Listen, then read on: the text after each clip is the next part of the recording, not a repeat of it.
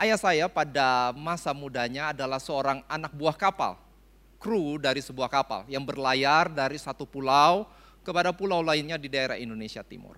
Satu kali dia mengajak saya untuk ikut berlayar naik kapal tersebut. Dan ketika di tengah-tengah lautan luas, yang semestinya menjadi pengalaman yang menyenangkan buat saya, tetapi ternyata ombak tinggi menghantam perahu tersebut bukan cuma satu kali, bukan cuma dua kali, tetapi berkali-kali ombak itu menghantam kapal, mengombang-ambingkannya. Sehingga perut saya mulai mual, kaki gemetar, muka pun pucat. Dan yang paling jujur yaitu hati saya takut. Ya takut, karena kalau-kalau kapal tersebut bisa karam. Melihat muka saya yang pucat dan diam ketakutan, akhirnya ayah menghampiri saya dan berkata, tenang Jeff, kapal ini ketika dia dibangun sudah dirancang untuk bisa berlayar sekalipun harus menghadapi badai. Teman-teman, demikian pula dengan kehidupan kita sebagai orang percaya. Kita semua dirancang oleh Tuhan untuk menjalani kehidupan dan siap menghadapi badai ataupun tantangan dan masalah yang akan ada di dalam keberadaan kehidupan kita. Tetapi sering kali yang kita lakukan ketika kita menghadapi badai tersebut, yang terjadi adalah kita galau, kita takut, kita gentar. Hari ini saya akan coba untuk membagikan bagaimana prinsip untuk melewati badai di dalam kehidupan kita. Through the storm. Dan untuk itu saya mengajak kita untuk membuka Alkitab kita. Di dalam Injil Markus pasal yang keempat ayat yang ke-35 sampai ayat yang ke-37. Saya akan bacakan buat setiap daripada kita. Pada hari itu, waktu hari sudah petang, Yesus berkata kepada mereka, marilah kita bertolak ke seberang. Mereka meninggalkan orang banyak itu, lalu bertolak dan membawa Yesus beserta dengan mereka dalam perahu, di mana Yesus telah duduk dan perahu-perahu lain juga menyertai dia. Lalu mengamuklah taufan yang sangat dahsyat dan ombak menyembur masuk ke dalam perahu sehingga perahu itu mulai penuh dengan air. Teman-teman, dalam kisah dalam Markus pasal yang keempat kita bisa melihat bagaimana Yesus mengambil inisiatif untuk mengajak para murid-murid. Sekali lagi Yesus yang berinisiatif untuk mengajak para murid-murid naik ke atas perahu dan kemudian bertolak menuju ke seberang. Tetapi kemudian di tengah-tengah perjalanan mereka, semua orang pasti mengharapkan perjalanan tersebut mulus. Tetapi yang terjadi tiba-tiba muncul angin topan yang kemudian membuat ombak yang sedemikian rupa sehingga hampir menenggelamkan kapal dan mengancam keselamatan dari para murid-murid. Ya, sekalipun rupanya ada Yesus dan Yesus yang mengambil inisiatif di dalam perjalanan tersebut, ternyata tompan bisa melanda perjalanan mereka. Prinsip yang pertama yang kita bisa pelajari di dalam Injil Markus pasal yang keempat tersebut adalah sekalipun kita hidup di dalam kehendak Tuhan, bukan berarti kita bebas dari masalah. Ya, hanya karena kita percaya Yesus bukan berarti perjalanan kehidupan kita sebagai seorang pelajar ataupun seorang mahasiswa bebas dari masalah. Hanya karena mungkin kita sedang melakukan kehendak Tuhan sesuai dengan kebenaran firman Tuhan, bukan berarti apa yang kita lakukan tidak akan mendapat tantangan. Hal ini berbeda dengan kebanyakan anak muda, karena tidak jarang saya dengar para pelajar ataupun para mahasiswa berkata, Kak, saya kan sudah Kristen, mestinya ada pembelahan Tuhan dong untuk studi saya. Tapi kenapa studi saya justru gagal? Atau bahkan ada yang berkata, Kak, saya ini udah pelayanan tahunan, kenapa tetap saja keluarga saya tidak mengalami pemulihan? Kok Tuhan tidak tolong dan Tuhan tidak peduli dengan keluarga saya? Atau bahkan mungkin ada yang sedang berkata, saya sudah berdoa bertahun-tahun untuk masuk ke universitas yang saya idamkan, yang saya inginkan. Tetapi kok kenapa saya gagal dan bahkan terdampar di universitas yang tidak dianggap oleh kebanyakan orang. Hari ini saya harus katakan dengan jelas, hanya karena kita percaya kepada Yesus, melakukan kehendak Allah, bukan berarti hidup kita bebas dari masalah. Jadi kalau begitu apa bedanya dengan orang lain? Tenang dulu. Karena kalaupun Tuhan izinkan kita berhadapan dengan masalah teman-teman, masalah itu Tuhan izinkan ada di dalam kehidupan kita untuk melatih iman dan membawa kita untuk mengenal Allah. Ya, masalah itu bukan cuma sekedar masalah. Problem, tantangan bukan cuma sekedar tantangan, tetapi ada maksud Tuhan kalau Tuhan izinkan itu terjadi dalam kehidupan kita. Nah, masalahnya nih sekarang kita lihat masalah hanya sebagai masalah. Tapi mari kita coba lihat sedikit apa saja yang terjadi dalam kehidupan kita supaya kita tidak melihat masalah hanya sebagai sekedar masalah. Masalah yang sering kali terjadi, saya istilahkan sebagai badai. Bagian yang pertama yaitu badai pada keadaan sekitar kita. Ya, keadaan sekitar kita yang kemudian membuat kita merasa tidak berdaya dan bahkan mengancam keberadaan kita dalam kehidupan sehari-hari. Sebagai contoh, bisa jadi terjadi masalah di dalam kehidupan rumah tangga orang tua kita, pertengkaran, dan akhirnya kita mulai risau. Kok ini seperti ini kejadiannya? Atau mungkin ada masalah finansial, keuangan di dalam kehidupan keluarga kita. Tadinya kita bisa bersekolah dengan nyaman, berkuliah dengan nyaman, tetapi kemudian kita mendengar orang tua kita berkata, kamu doa ya, karena papa belum tentu bisa membiayai kamu untuk semester yang ke depan. Sehingga kita merasa kebingungan karena keadaan tersebut sulit untuk kita atasi dengan kekuatan kita sendiri. Tetapi kemudian badai masalah pada keadaan sekitar bisa berlanjut kepada badai emosi di dalam keberadaan kehidupan kita. Ya, karena keadaan sekitar kita sedemikian rupa, lama-lama akhirnya mulai merembes masuk ke dalam kehidupan kita. Emosi mulai muncul. Galau kalau bahasa kita sehari-hari barangkali. Ketakutan, jengkel, marah. Kok kayak begini? Kenapa Tuhan izinkan? kok semuanya sepertinya menghalangi saya? Kenapa semuanya sepertinya menghadang saya? Saya kan sudah lakukan yang terbaik. Ini tidak adil. Seringkali ungkapan itu yang kita keluarkan ketika kita menghadapi keadaan sekitar yang kemudian membuat badai di dalam emosi kita sehari-hari. Hal ini pula yang terjadi dengan kehidupan para murid. Ketika mereka sedang menghadapi badai di luar yang mereka sedang uh, alami dan tak berdaya untuk menyelesaikannya. Di dalam ayat yang ke-40 Yesus menyatakan bahwa mereka mengalami ketakutan. Saya bacakan di dalam ayat yang ke-40. Lalu ia berkata kepada mereka, "Mengapa kamu begitu takut? Mengapa kamu tidak percaya?" Ya, perkataan Yesus mengungkapkan rupanya ada badai emosi di dalam keberadaan kehidupan mereka sehingga mereka ketakutan kalau diungkapkan di dalam Alkitab. Sebagian daripada kita pun pernah mengalaminya. Tetapi sering kali kalau kita tidak berhenti di situ, kita meresponi dengan cara yang salah, badai itu akan merembes lebih jauh dalam keberadaan kehidupan kita, yaitu bicara tentang badai dalam percaya kita terhadap Tuhan. Ayat yang ke-38 dikatakan seperti ini. Pada waktu itu Yesus sedang tidur di buritan di sebuah tilam. Maka para murid-muridnya membangunkan dia dan berkata kepadanya, Guru, engkau tidak peduli kalau kita binasa. Dari badai keadaan sekitar, kemudian merembes masuk jadi badai emosi, ketakutan. Tetapi kemudian respon para murid yaitu kemudian mulai meragukan Yesus. Guru, engkau tidak peduli kalau kita binasa. Kok engkau masih tidur? Sementara kami kehidupan sedang terancam oleh bahaya tenggelam. Di manakah engkau? Para murid meragukan akan kepedulian Tuhan atas keberadaan kehidupan mereka. Saya mau mengajak teman-teman untuk berpikir sejenak. Apa yang sedang terjadi dalam kehidupan kita hari-hari ini? Apakah kita sedang menghadapi badai dalam kondisi keadaan kita sekitar? Ataukah kita sedang menghadapi badai dalam emosi kita?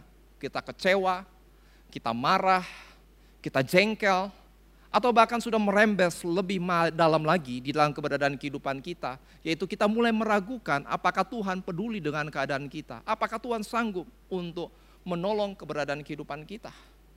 Sekali lagi teman-teman, saya mau mengajak kita untuk mengingatkan, kalau kita mengalami masalah, itu bukan cuma sekedar masalah, tetapi masalah, badai masalah, Tuhan izinkan ada dalam kehidupan kita, untuk menolong kita, untuk mengajarkan kita, untuk membangun iman kita kembali kepada Tuhan dan mengenal apa yang Tuhan ingin lakukan di tengah-tengah badai tersebut. Sehingga saya mengajak kita untuk melihat ada dua prinsip yang harus kita lakukan ketika kita sedang berhadapan dengan badai tersebut. Yang pertama yaitu datang kepada Tuhan. Ayat yang ke-38 dari ayat pasal yang keempat, yaitu pada waktu itu Yesus sedang tidur di buritan di sebuah tilam. Maka murid-muridnya membangunkan dia dan berkata kepadanya, Guru, engkau tidak peduli kalau kita binasa. Rupanya selama beberapa waktu di tengah-tengah badai tersebut, para murid bukan berusaha langsung membangunkan Tuhan Yesus. Tetapi rupanya mereka menghabiskan waktu untuk berusaha menyelamatkan kapal tersebut supaya tidak tenggelam. Ada sebagian lagi mungkin sedang panik, ketakutan, dan sebagian lagi bahkan mungkin saja sedang meragukan, eh kok guru kita, kita sedang di tengah-tengah badai malah enak-enakan tidur. Sehingga tidak ada satu orang pun yang mengambil tindakan untuk membangunkan Yesus. Sehingga beberapa waktu lamanya akhirnya mereka baru mengambil keputusan untuk membangunkan Yesus. Mereka akhirnya datang kepada Tuhan. Ini yang seharusnya kita lakukan di dalam keberadaan kehidupan kita teman-teman. Kalau kita sedang menghadapi masalah, badai masalah yang tak mungkin kita bisa selesaikan sendiri. Ataukah badai emosi dalam kehidupan kita. Atau bahkan kita sedang meragukan Tuhan. Semestinya yang harus kita lakukan adalah datang kepada Kristus. Kalau dalam ungkapan ayat yang tadi kita baca yaitu membangunkan Yesus. Kenapa? Karena dalam konteks kita hari-hari ini yang semestinya kita lakukan ketika kita sedang berhadapan dengan masalah yaitu datang kepada dia di dalam doa. Ya, tekun berdoa. Bukan sibuk berusaha mencari jalan keluar atas masalah itu. Bukan sibuk dengan kegalauan dan tenggelam dengan film Korea supaya kita bisa melarikan perhatian kita dari masalah yang sedang ada. Bukan bersembunyi dari masalah yang ada pula. Tetapi yang harus kita lakukan adalah kita datang bertekun di dalam doa. Ungkapkan kegalauan kita, ungkapkan keresahan kita, ungkapkan ketakutan kita, ungkapkan kerinduan hati kita untuk mengalami terobosan. Itu adalah sikap hati yang benar untuk menggerakkan Tuhan untuk turun tangan dan menolong keberadaan kehidupan kita. Ayat yang ke-39 dikatakan, ia pun bangun. Luar biasa. Tuhan tidak pernah tertidur untuk kehidupan kita dia dengar seruan hati kita. Dia katakan dia menghardik angin itu dan berkata kepada danau itu, diam, tenanglah. Lalu angin itu reda dan danau itu menjadi teduh sekali. Bukan cuma sekedar teduh, teduh sekali. Ayat yang ke-40, lalu ia berkata kepada mereka, mengapa kamu begitu takut? Mengapa kamu tidak percaya? Bagian yang kedua yang harus kita lakukan ketika kita ada di tengah-tengah badai. Bukan cuma datang kepada dia di dalam doa, tetapi bagian yang kedua yaitu belajar untuk mempercayai firman-Nya. Ya, bagaimana kita bisa menenangkan badai galau dalam emosi kita? Bagaimana kita bisa menenangkan badai ketidakpercayaan dalam pikiran kita, kalaupun itu yang sedang kita alami dalam hari-hari ini? Saya harus katakan dengan jelas, hal itu tidak akan hilang dengan sendirinya karena hanya karena kita bertemu dengan teman-teman, main, dan kemudian hal itu akan hilang dengan sendirinya? Tentu tidak. Hanya karena kita menenggelamkan diri untuk nonton film, main game, tiba-tiba kegalauan itu hilang dengan sendirinya. Salah besar. Tetapi yang harus kita lakukan adalah kita mengizinkan Yesus berbicara. Sebagaimana Yesus menghardik para angin topan tersebut. Semestinya kita mengizinkan Yesus berbicara dalam kehidupan kita lewat firman-Nya. Satu kali seorang Indian didatangi seorang pemburu dan bertanya tentang kedua anjing yang dia miliki. Seekor anjing hitam dan seekor anjing putih. Pemburu tersebut bertanya kepada dia, kalau kedua anjing ini berkelahi, yang manakah yang menang? Anjing putih atau anjing hitam? Dan kemudian sang Indian tersebut tersenyum dan agak tertawa dan kemudian dia menjawab seperti ini. Gampang saja Pak. Anjing mana yang saya beri makan hari ini, dialah yang akan menjadi pemenang. Kalau anjing putih yang saya beri makan hari ini, dan kemudian dia berkelahi dengan anjing hitam, maka anjing hitam yang akan kalah. Tetapi kalau saya beri makan anjing yang hitam, maka ketika dia berkelahi dengan anjing putih, maka pastilah anjing hitam tersebut menang. Demikian pula dengan kehidupan kita. Kalau kita izinkan badai kehidupan itu berlangsung dalam kehidupan kita, tetapi kita tidak meresponi dengan cara yang benar, kita izinkan malah merembes dalam kehidupan emosi kita. Jadi badai emosi, galau, cengkel, marah, atau bahkan merembes lebih jauh, yaitu menjadi ketidakpercayaan kepada Tuhan, dan kita renungkan terus-terusan, maka badai itu akan terus menerpa kehidupan kita. Tetapi kalau kita izinkan Tuhan berfirman di dalam kehidupan kita, berbicara di dalam keberadaan kehidupan kita, maka tantangan itu, badai itu akan reda oleh karena kebenaran firman Tuhan. Contoh, ketika kita merasa kita tidak berharga, kenapa kita tidak baca firman Tuhan di mana Yesaya pasal yang ke-43 ayat yang keempat dituliskan? Oleh karena engkau berharga di mataku dan mulia, dan aku ini mengasihi engkau, maka aku memberikan manusia sebagai gantimu dan bangsa-bangsa sebagai ganti nyawamu. Ya, engkau berharga. Sehingga kalaupun kita sedang galau, kayaknya tidak ada yang peduli. I'm nothing, I'm nobody. Kita harus baca ayat firman Tuhan tersebut dan itu adalah kebenaran tentang kita bahwa kita berharga. Kalau umpamanya kita sedang resah, Mazmur 94 ayat 19 katakan seperti ini. Apabila bertambah banyak pikiran dalam batinku, penghiburanmu menyenangkan jiwaku. Ya, di masa-masa di mana kita menjauhkan diri dari keramaian, social distancing, bisa jadi kita justru bosan, galau di tempat kos kita, di rumah kita, atau bahkan ketika baca sosial media, kita justru jadi takut. Oleh karena itu saya mengajak teman-teman, yang pertama, renungkan firman Tuhan. Renungkan firman Tuhan. Pagi, siang, malam. Lagi galau, baca firman Tuhan, cari tahu. Lagi galau, datang kepada Tuhan.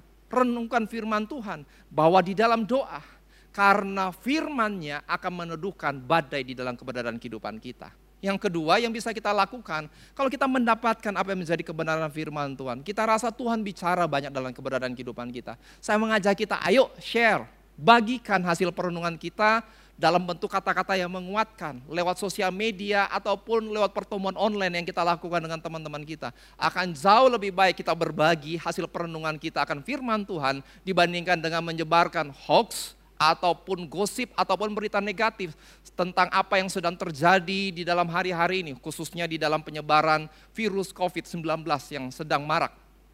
Mari bangun iman kita. Kembali dengan kisah perjalanan kapal antara saya dengan ayah saya. Ketika saya mendengarkan perkataan ayah saya tersebut, hati saya berubah jadi tenang. Tadinya ketakutan, pucat, kaki gemetar. Tetapi ketika mendengar perkataan ayah saya, yang berpengalaman dengan ABK kapal. Dia katakan, tenang, kita pasti sampai. Kapal ini didesain untuk melewati badai. Hati saya jadi tenang. Walaupun perut agak mual, laut masih agak bergelombang, tetapi beberapa waktu kemudian kami sampai ke pelabuhan dengan aman.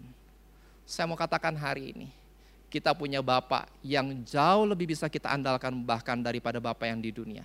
Dia Bapak yang sempurna, yang akan selalu menyertai kita di dalam setiap musim kehidupan, di dalam badai kehidupan seperti apa pun. Jangan takut. Apa pun yang teman-teman sedang hadapi di dalam hari-hari ini. Apa pun yang sedang teman-teman hadapi di dalam hari-hari ini. Saya mengajak kita untuk tidak takut. Kalaupun kita merasa ada sesuatu kegalauan dalam hati kita, datang di dalam doa. Baca firman Tuhan. Renungkan itu. Bagikan kepada teman-teman dan saya percaya kita akan melewati badai ini bukan dengan kekalahan, bukan tenggelam di tengah-tengah badai, tetapi kita akan sampai kepada tempat yang tepat. Karena Bapa kita yang sempurna, Bapa yang di surga itu menyertai dan menuntun, menuntun kita. Mari sama-sama kita berdoa. Tuhan Yesus, kami menyerahkan keberadaan kehidupan kami di dalam waktu-waktu ini. Di tempat di mana pun kami berada, di kosan, di rumah, saat kami sedang bersama-sama dengan teman-teman kami, ataupun sedang sendirian. Tapi hari ini kami memutuskan Tuhan, kami mau menyerahkan kehidupan kami ke dalam tangan-Mu. Kalaupun hari ini kami sedang cemas, kalaupun hari-hari ini kami sedang galau, kalaupun hari-hari ini kami sedang bergumul dengan keluarga, sedang bergumul dengan kondisi keuangan kami, sedang bergumul dengan masalah kesehatan kami. Tapi hari ini kami belajar untuk meletakkannya di dalam tangan Kristus. Tolong kami untuk bisa melihat keadaan ini dengan cara pandang Tuhan. Dan biar iman kami bangkit. Biar iman kami itu tumbuh semakin kuat karena kebenaran firman. Berbicara dalam kehidupan kami lewat kebenaran firman. Kami rindu mengalami kemenangan di tengah-tengah badai kehidupan ini. Hanya di dalam nama Tuhan Yesus kami menyerahkan kehidupan kami. Amin.